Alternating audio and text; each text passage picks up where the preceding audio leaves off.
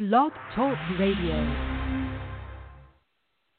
Hello, everyone. Kaylin Patterson, Midwest Muscle P4P Real Talk in your earlobes, whatever you're using on the whatever app, whatever, whatever. It's good to hear you and see you and know that you're there. I know you're listening because we have Mr. Infamy up in here.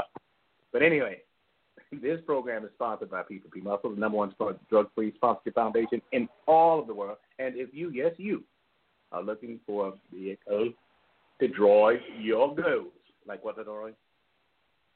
Like a Mack truck through ice cream, chocolate, Yeah. of course. Okay. Because no, no, that's Potter leave that says. sprinkle doodle. sprinkle doodle, that's what I'm calling Hashtag it. Sprinkle chocolate way for the win, baby. That's what it's all about. yes. Um, check us out at p4pmuscle.com. And now let's chit chat with the Bantha. Hello, Desiree, and how is your day? You know, my day has been has been great. Um I don't know about my nights though. I don't know if, if you guys are like we've been. We've been under curfew. Although it's not really been an enforceable curfew, but I've been in my house by nine o'clock at night. That's all I can say. And you, Kaylin Patterson, it sounds like you had a very harrowed, harried, harrowing day. It's different. I mean, like there's a lot of We're going to get to that on the show, so that's a good. It's a good way to bring it in. It's a good segue, that's for sure. Um, like reality happens like in an instant, and and and either you accept it for what it is, which I did, or you basically say this can't be happening and still try to go about your normal day when nothing is normal about it. And this is honestly it's just it's just perfect for what we're going to be talking about today. Because we had false alarms about protesters, rioters, rioting and looting in our neighborhood uh, over the weekend. Uh, it was someone had taken video from Orland Park, which is north of us, way north of us, and used the mall scenery as the mall being down in this region, and it it never came about but people were armed to the teeth because someone had spread the rumor that they were going from house to house in the individual neighborhoods, basically waiting to rape, uh, rape, rob, and pillage. And I, I mean, I said at its base, I was laughing because I said there's just simply no way, method, or rhyme or reason if people are going to go in the neighborhood not knowing the neighborhood, they're going to get lost and probably get themselves put in a harm's way. So that didn't make any sense to someone who's not living in fear. Uh, well, anyway, it happened over the weekend, and people were scared to death. And then they said it was going to happen again Monday. and so basically, we had people sitting out in their lawns, uh, sitting in their houses with the, the, the drapes open even at night, waiting for these uh, looters to come through their neighborhood. Well, one fella had been sitting and waiting for so long, he figured maybe they missed his neighborhood so he was going around everyone's every other house, making sure that they were safe. The only problem was he had his rifle with him. Uh, when he was approached by the people in the neighborhood about basically going home and uh, putting the rifle away, he was already agitated in an agitated state and fired off a couple of rounds for everyone to keep their distance. Well, with this climate, you already know where this is going. So it just, I mean, today is my aunt's birthday, and I'm going over to deliver a present after I left the gym, finished work this morning, and going to drop off a present.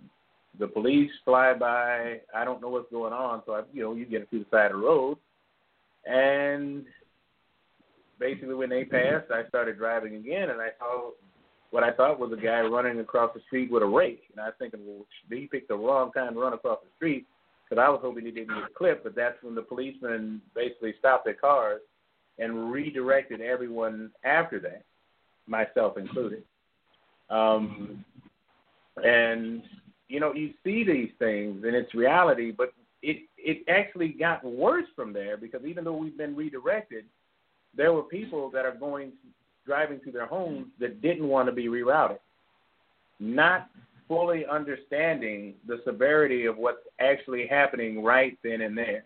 And I said that's kind of a precursor to what this show is about because we have all this calamity that's really actually happening and people not accepting the gravity of what's happening.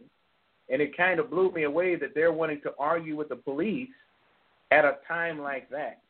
Because, you know, I'm living this close to my destination. Why won't you just let me go through here? Not understanding that someone with a, a weapon that has been fired is running through the neighborhood. And anyone could be a potential target, and the police simply can't take that risk. So I, you know, get to my aunts and make sure all of them are safe, and I just so it, it, it's overwhelming because you realize there's so many family in one space.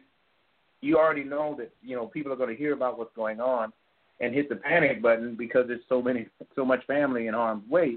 So it, it, it's it's so surreal that you know I'm thinking on this day of all days, why today? But this is how life happens, and we seem to not understanding that this life is happening every day, and it's not always going to be good. But for some reason, we say, you know, I don't believe it and I don't accept it, so it's not really happening. And that's what I was seeing with the people who were basically causing in traffic because they didn't want to accept the, the gravity of what was actually happening. And I, I think this is currently the state we're in.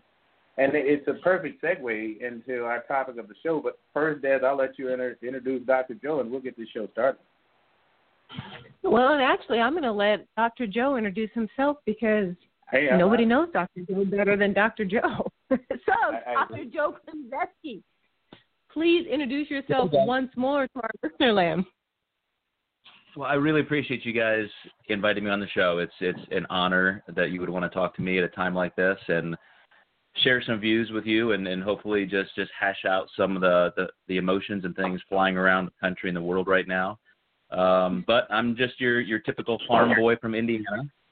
Um, you know, just grew up in the in the, in the Midwest and uh, ended up falling in love with with physical fitness and the the bodybuilding, and so uh, moved my career from physical therapy into nutrition and health sciences. And so I've been fortunate enough over the last couple of decades to to be be involved in, in building the nutrition coaching industry to where it is now.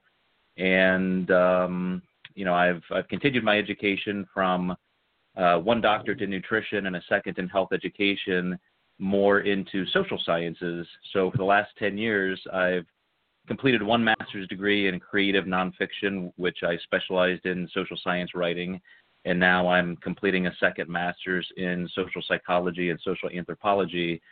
So I, I know that's one of the reasons you guys wanted to talk to me is outside of my day job of, of nutrition and coaching and, and health and fitness, I definitely love to talk about some of the deeper issues that are uh, facing society. And, exactly. Man, no, no, no greater time than than, than this week.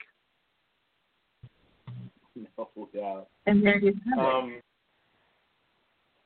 this, this this situation. I mean, because everybody's got a conspiracy, it seems.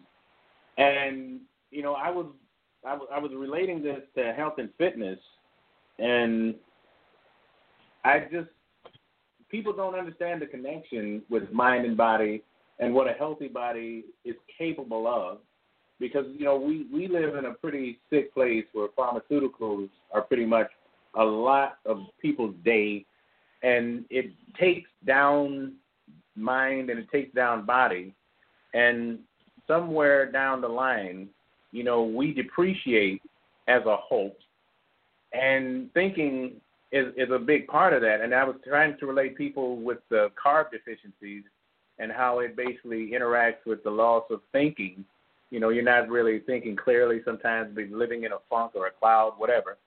And that plays a part with the interaction with the pharmaceuticals that they're ingesting and, or putting in their bodies or having injected. And it does cloud reality to for some people, and they're sharing nonsensical silliness, and and and there's it's being shared and regurgitated to the point that it almost sounds like the truth to someone who's actually going to go out believing that this is real. Uh, how how do we interact with that kind of mentality and and still try to keep the divide from becoming more divided? Well, it's an interesting segue from where you started the show, which is the fact that people just don't want to accept reality. They don't want to accept that, man, we're actually facing this right now and this is really happening. And I've seen that in, in my own social media. I, you know, I have I have so many friends on social media that I, I don't actually know that many of them, which is is fun in a way because I get to intersect with a lot of different people I normally wouldn't. And and I, I see that to uh, to such a large degree that you know, if, if I could divide my audience in half, just as the political spectrum goes these days, I would say half of the people just want to ignore it and, and they want to deflect and they want to say hey, this isn't really a problem. It's it's you know quote those people. Um, and and yeah, okay, there's one bad apple, one bad cop, but that's not everybody. And and they just they don't Exactly. want to even accept that there's a systemic problem. And I think it goes to your point, Kaylin, that we are in this this age where we just want to take a pill for everything. We want to expect to feel perfect all the time, to never feel dissonance or pain or disenfranchisement. If I if I have if I have a headache, I have a pain, I, I take medicine. If I want to feel better, I take you know another drug. And so we're just constantly pushing away reality, and that's unfortunately what it, it, it was. It was you know a, a huge controversial post that I I, I threw up on Facebook this this weekend That's an understatement. w- a- address that specifically. It's you know why why are so many people posting memes just to say that there is really nothing happening here? It's all just the left wing hype. It's all these people trying to rile you up. It's really nothing. Let's ignore it. Like why do you really want to believe that? Why can't you accept that we really are facing a crisis? Because I personally you know, when uh, uh, when Ahmaud Arbery got shot, I, I said on social media, I said I cannot believe the black community hasn't burned this country to the ground. And and Mhm. now one week one week later, one more killing later, it's actually happening. We we finally reached that threshold. It it had to happen in a way that we watched a man being slowly, methodically executed in front of our eyes for people to believe it. Yes. That, Um, So I, I, I mean, I I'd love to hear what I'd love to hear where you, what you guys feel about this week. I want to oh, I have quite I a wanna know- say about this. I want to know exactly where your your heart is. Go ahead, Dad. Um, you know, my heart has been in a lot of places over this week, and You know, it's really hard to it's really hard to verbalize sometimes because you know you have um, emotions as if you happen to be a minority. You have emotions from that perspective. If you happen to be a parent and you're watching your children experience a situation that's going on to the point that they're even protesting and going through that process and all of those emotions. So you have that. If you are a minority parent and you have fears about, you know, that one bad apple, because I don't believe all cops are bad. Do I believe that there is an issue? Then there is, because how many times do we have to come to a point of civil unrest and say there's not an issue? It just happens too many times over and over. But, you know, then you also have the emotions of is justice really being served by the way things are being handled? And even though you understand it, you're like, oh my gosh, is the point even really being missed because of the violence that's going along with the peace? And how do you get to the point where resolution is actually achieved? Or even just progress of revolution resolution can't be achieved. So I, I don't really think I have one way to put into a words what I've been feeling over this past week because it's been all over the place. Well, can I can I ask if you feel if you feel like you know thank goodness it's about time because there are there are international protests. There there are there are millions of people in cities all over the world protesting in the name of solidarity of the black community in the United States for George Floyd and and again from Eric Eric Garner and, and you know the list goes on through Trayvon Martin and even before yeah, like, right. like does does this finally feel like thank goodness somebody's finally listening? You know, and I think that's part of it too because I'm not against the protesting. I just hope that the protesting or the intent of the protesting isn't lost because all those people who you say are posting memes about there's not really a problem, they're the ones who aren't listening to what the protesting's saying, but they are focused on to all of the businesses There you go. and being burned down and all of the violence and all of those things. And maybe maybe that is waking some people up, but it's driving others further away from what the issue is.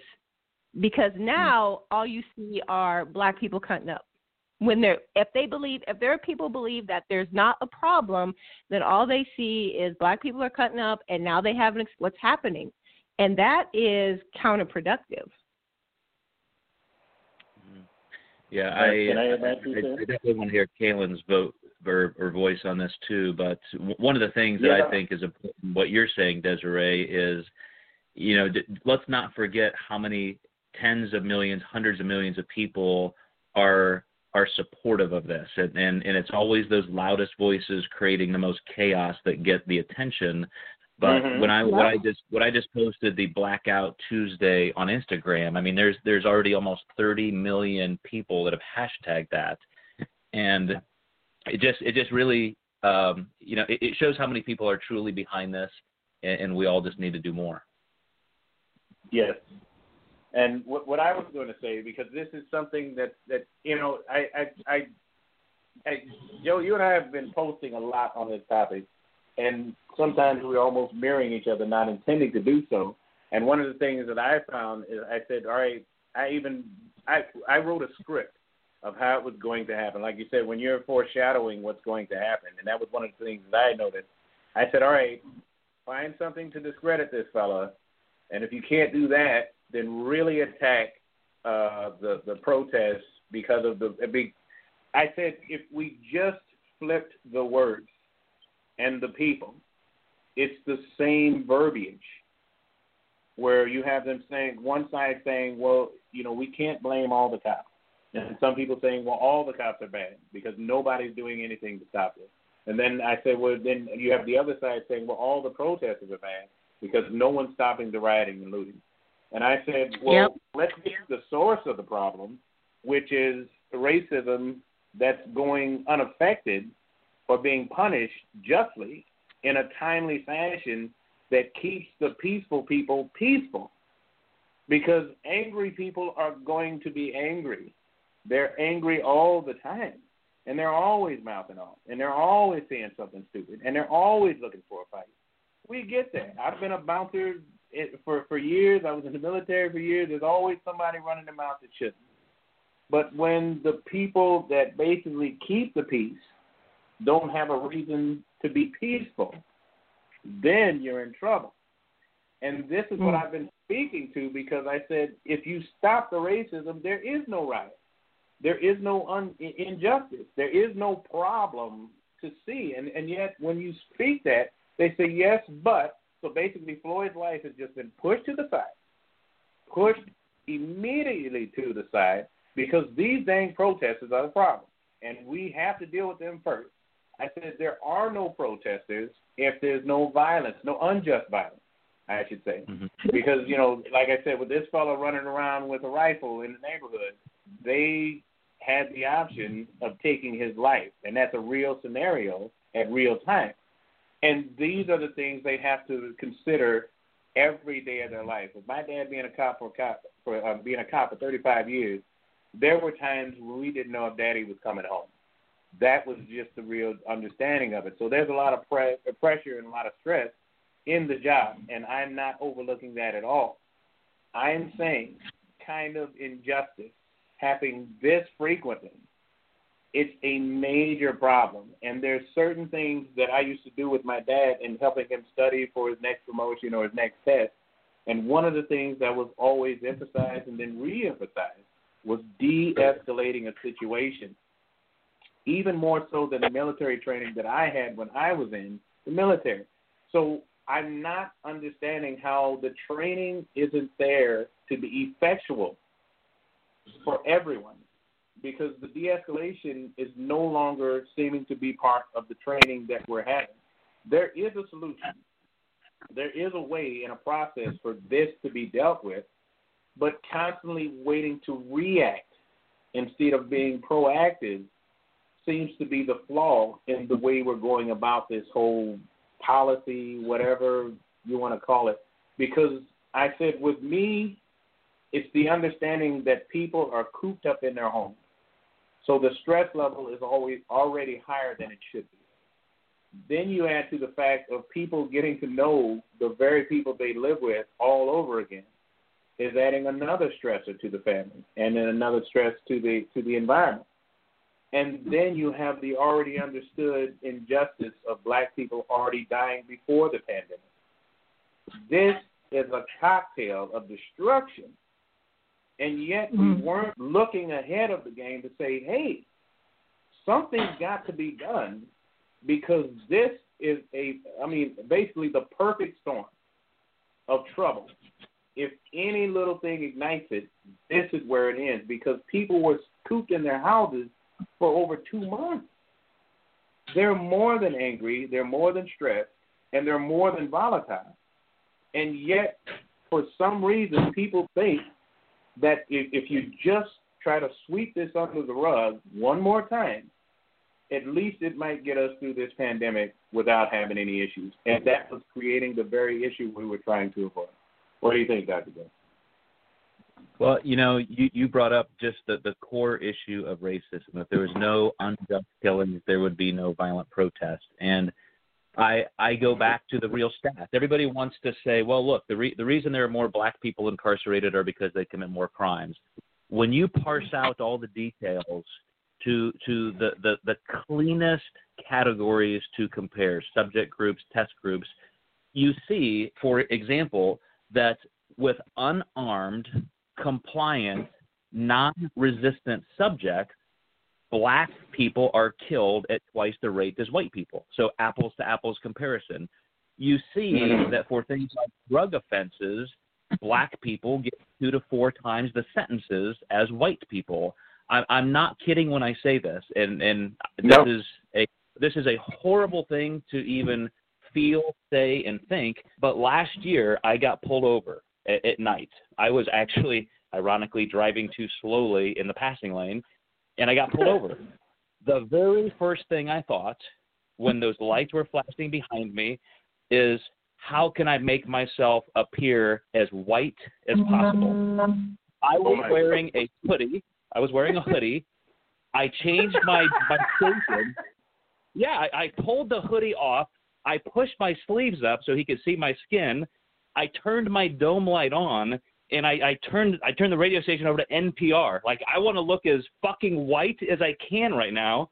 and, and when a Oh, white person, when a white person is having those thoughts, can you imagine where society has gone to the point where black parents have to give their kids lecture after lecture after lecture. This is how you have to behave. This is how you have to protect yourself. This is how you have to make sure you're not understood just because of the color of your skin.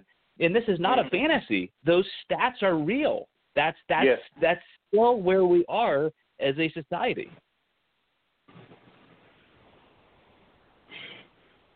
Well, first off, I thank you for being honest about that. I've never heard that scenario before quite like that. Secondly, I don't think we can say the F word on radio. So Oh. I I think we need we think about that. Hopefully, since we don't have a license anyway, nobody's going to get fined. But it, I understand the passion and gusto behind what you were saying. And secondly, it's true. I mean, my son and I talk about it true to the extent that I've experienced it. Let me put it that way. My son and I have talked about this several times, and he has, you know, he has noticed that a few times when he's gotten pulled over and his um you know his caucasian friends his white friends um get pulled over for the same things. And even more often they always always get a warning and he gets fined. Um so i mean and you got to ask why. Sometimes you just have to ask why and I don't like going around automatically believing the worst in people, but sometimes when things happen enough and enough and enough to the point where we are now, you got to be like, all right, this is enough.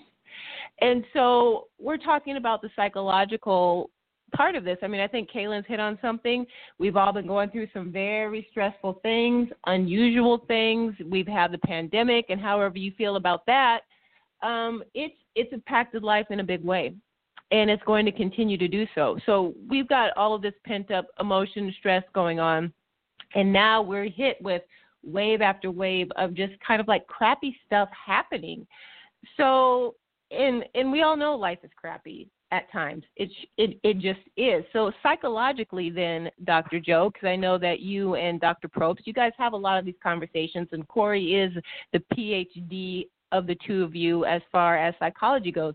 But how do we get through this emotionally without everyone just absolutely losing their minds?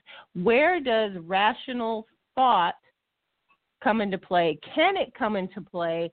How do we get to a point where anybody's even listening so change can happen?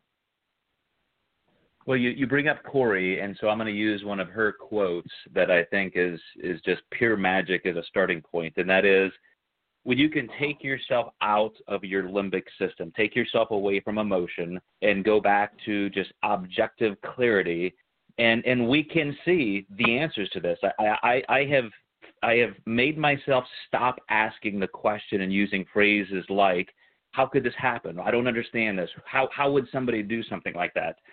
Those questions make it seem like we truly don't understand the reasons why, but but we yeah. do. For example, all of the social science shows this implicit racial bias.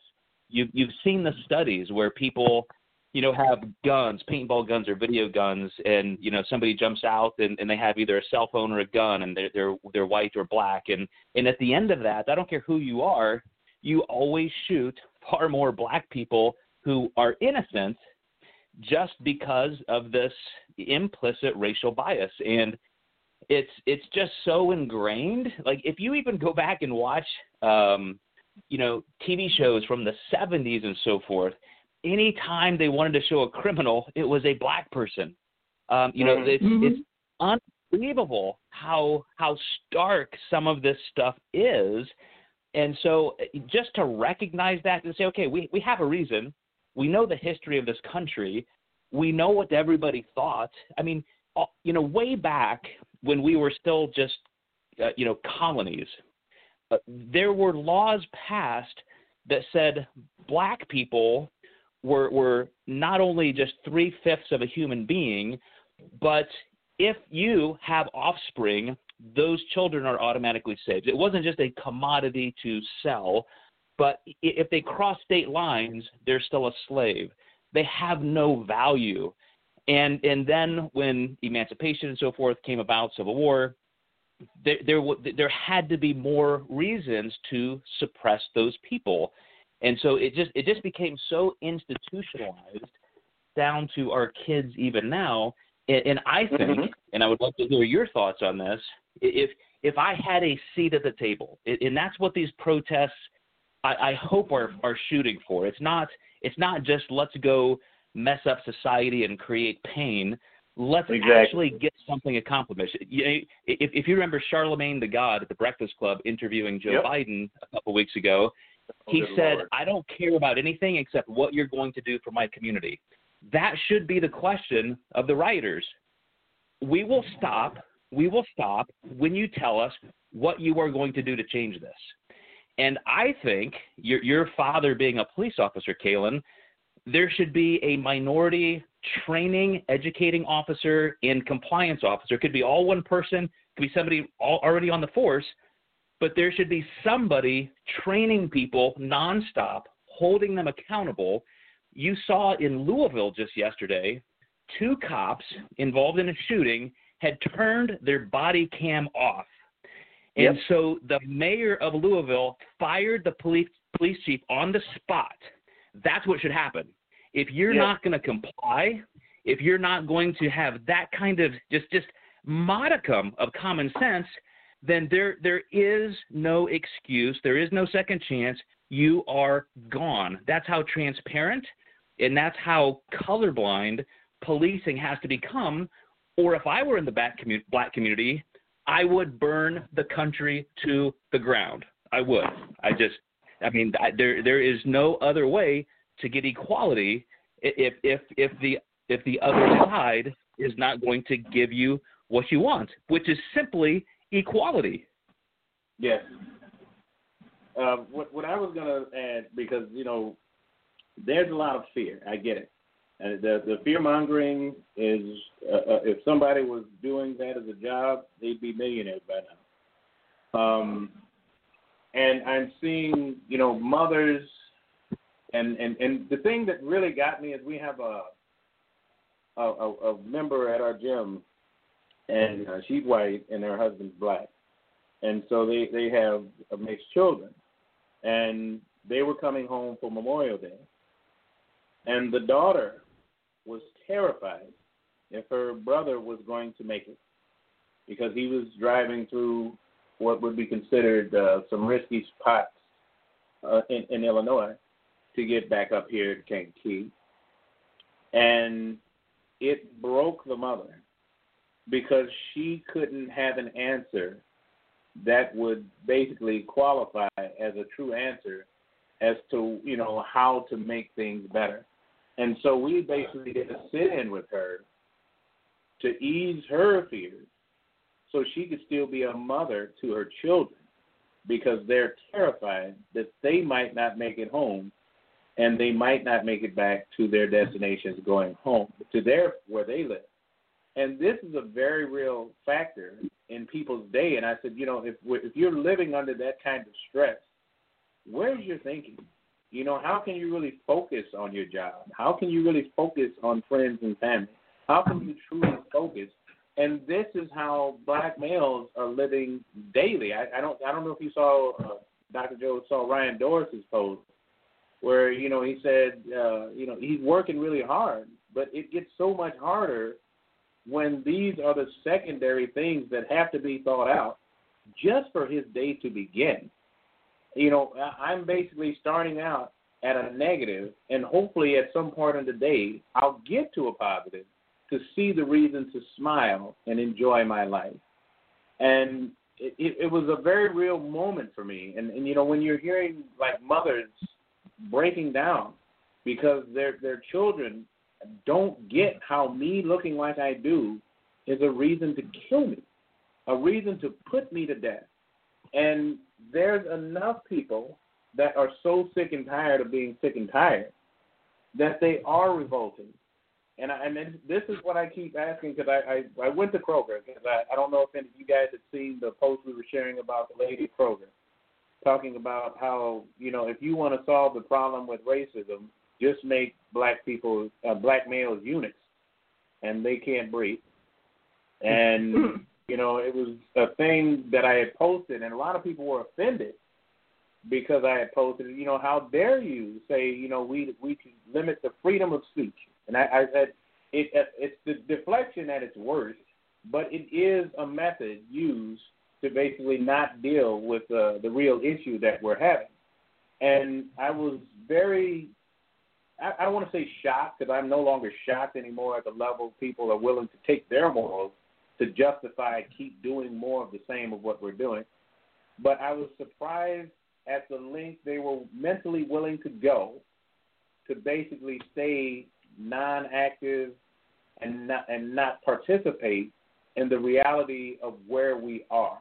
And I, I you know, I, I've even seen people blaming Obama, and I said, well, that's three years ago. What are we dealing with now? So you know, it, it's constantly a deflection of the reality and the truth of what's going on, but we're also not dealing with the people who are suffering that haven't been suffering until now. Like, you know, I can go back to eight, nine years old to my first negative interaction with a bad cop.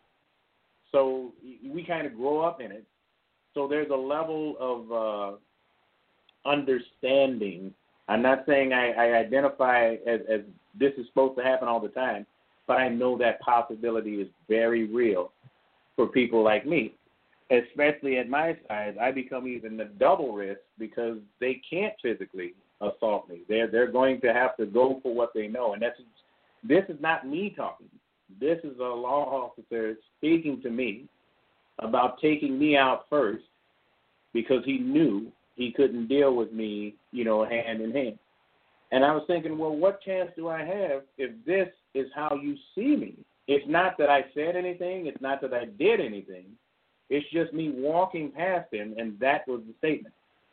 It happens, and I, I posted about when I was in the military and how things had gotten out of hand, and all we were doing was sitting outside our apartment, and we were at risk. And this is the military, and and and you know, there's no there's no rhyme or reason to racism, but in our minds, I think we tend to try and look for one to rationalize why this is happening. Like you said, we know the real reason, but it's like we don't want to identify it because then it lessens the nation that we live and love in.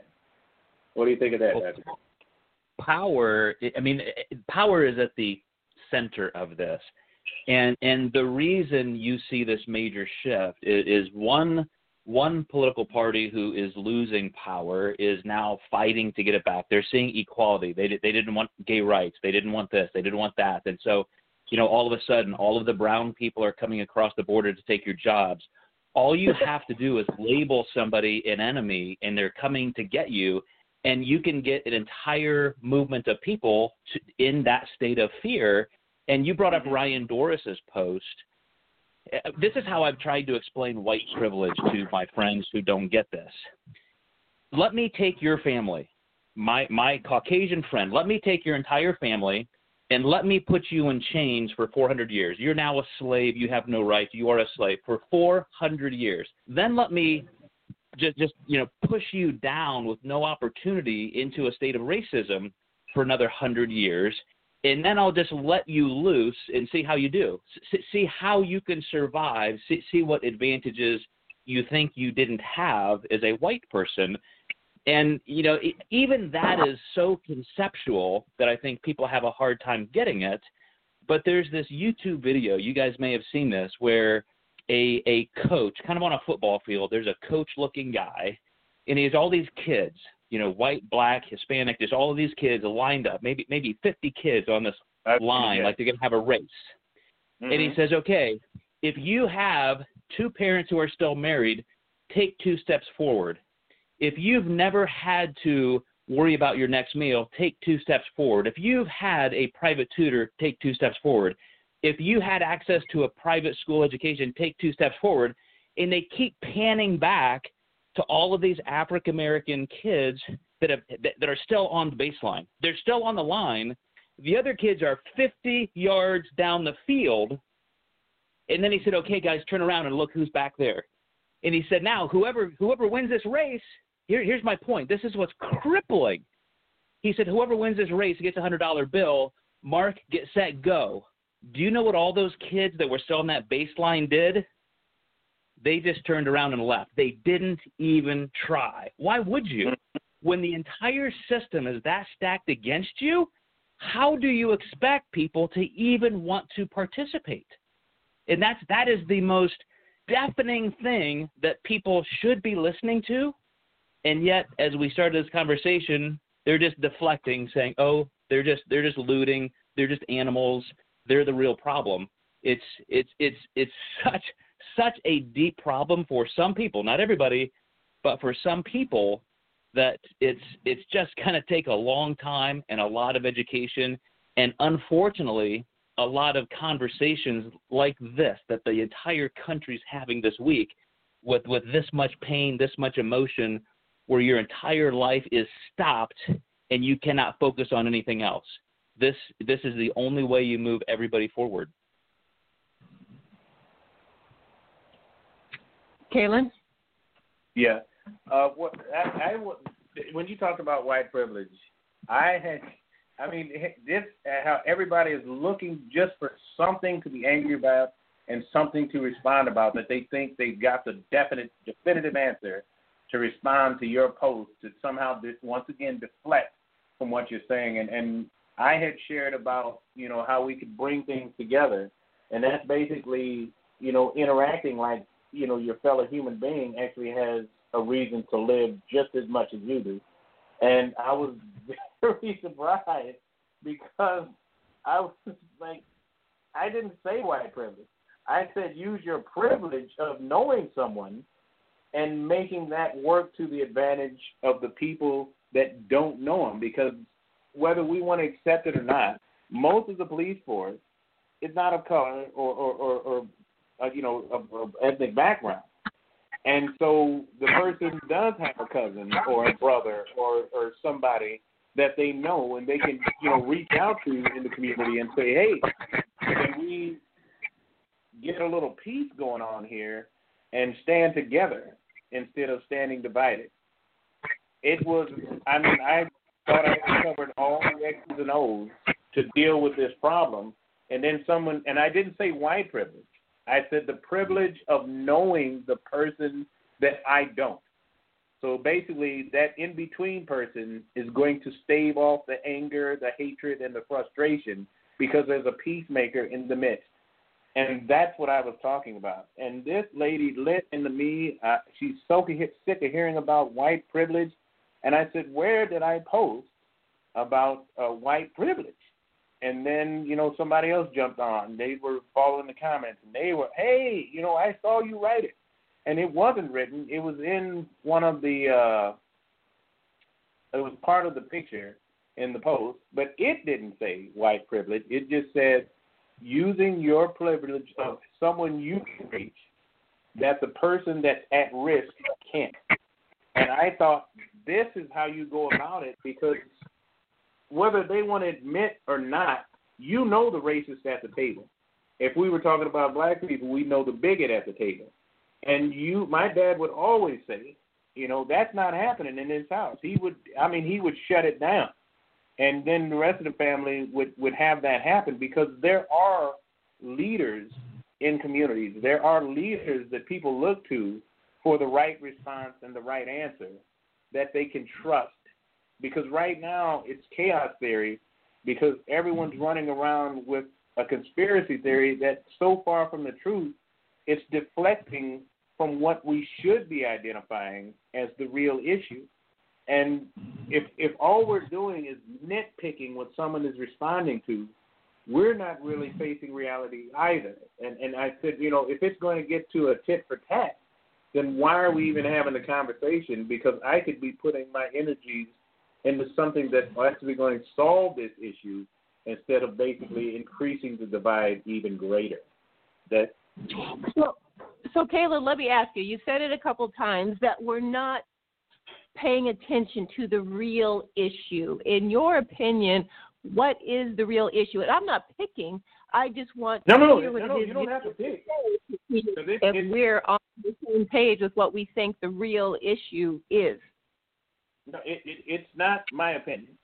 Uh, I I've had to do research high and low. Racism is the issue, and as long as it's allowed, because I, I keep hearing people say we cannot stop racism, and that is a lie. That is a profound lie.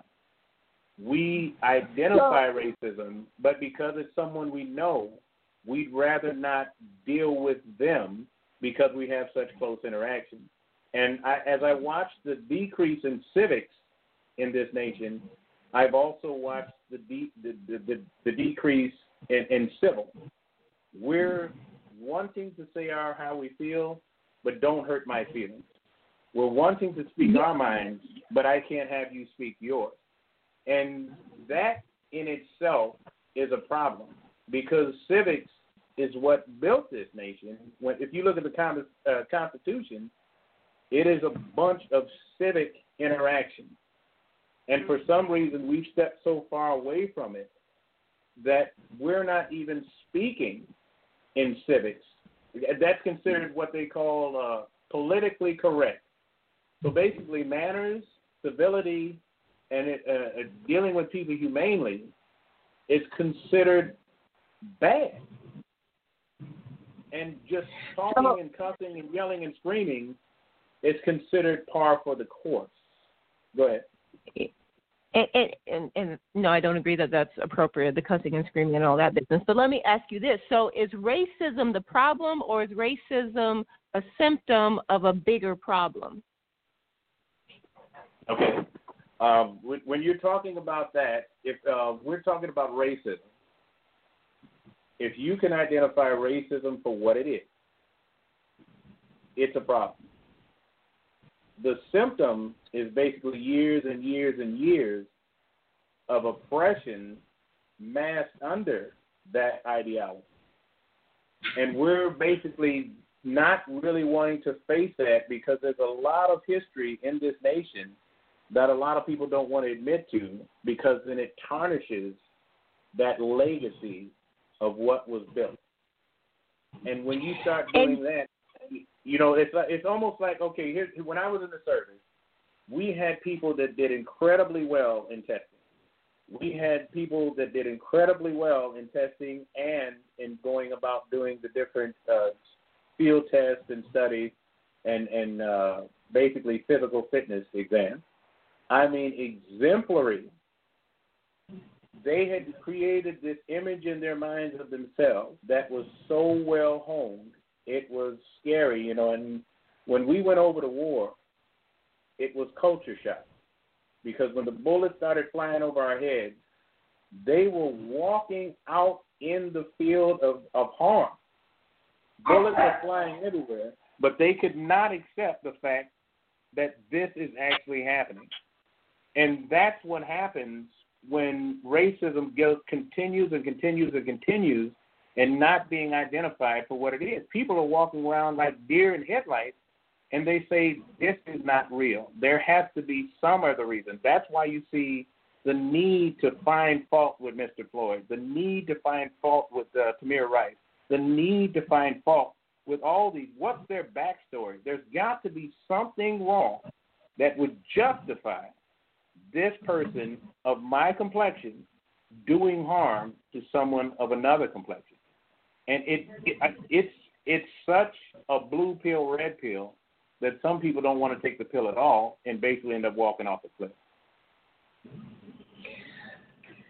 And it's not that I disagree with what you're saying, but I I I am coming from a position where I think hate is the issue and racism is a symptom of that hate that has been since day one that their war broke out in heaven. And that's where it all comes down to. And the reason that I say that is this if there's no hate, there's no racism. If there's no hate, there's no jealousy, there's no pride, there's no reason to feel like you are better than anyone else, that anyone is subject to you, and that you can lord yourself over someone else. Because I'll tell you another very real reality. As much as any white person is going to hate me for being black, is going to hate my children for being black, which, by the way, when I was first having children, that stressed me out. It tore me up to think that somebody could hate this being that I love so much because I was their mother. And that's an awful thing for anyone to have to experience. But I'm going to tell you this also those same people that hate me and my children for something we can't control they are also going to hate my white husband because he chose a black wife. And that hate is universal and it doesn't stop at the color line. It's still tied to the color line, but it doesn't stop at the color line. And hate is taught just as much as racism is taught, and it fuels that fire. And that's why I ask the question is racism the cause or is racism the symptom of a bigger problem, which brings us back to love? And where is the love for human beings in general? Mm-hmm. We don't have it. We hate each other over petty things. We hate each other, and they're not petty; they're big. But think about it: who who asked to be born a different race? Nobody gets to make that decision. It's what we're given. Nobody asked to be male or female, but yet females in several countries around the world are second class citizens and treated like garbage. They may as well be black because they are female. You know, a lot of things out of our control, but yet, as a people, not all people, but lots of people think that they have the right to dislike someone over something that they can't control. So, again, what's the bigger problem here? And, and we still haven't even got anywhere close to how do we overcome either, either problem. Because if hate is fueling the fire, you can't regulate hate. What's But for adults? interestingly, It's really in- hard. to, it's really interestingly, hard to teach someone not to hate. Go ahead, Dr. Joe. Well, I was going to say, interestingly, it's not difficult to teach people somebody not to hate. Uh, you see it in other species around us. I, I want, I want to say two things that are probably the, the two most important things I will say tonight, and that is, just like when I said you have to create a more objective environment in your mind to think about this, take the emotion out, take the passion out, and just, just what is truly happening here anthropologically, we are almost 99% identical to chimpanzees and around 96% the same as baboons. And when you look at those closest species to us, they are warring beings. Chimpanzees wake up, they create troop lines, they march around their perimeter, and they just look to fight other troops.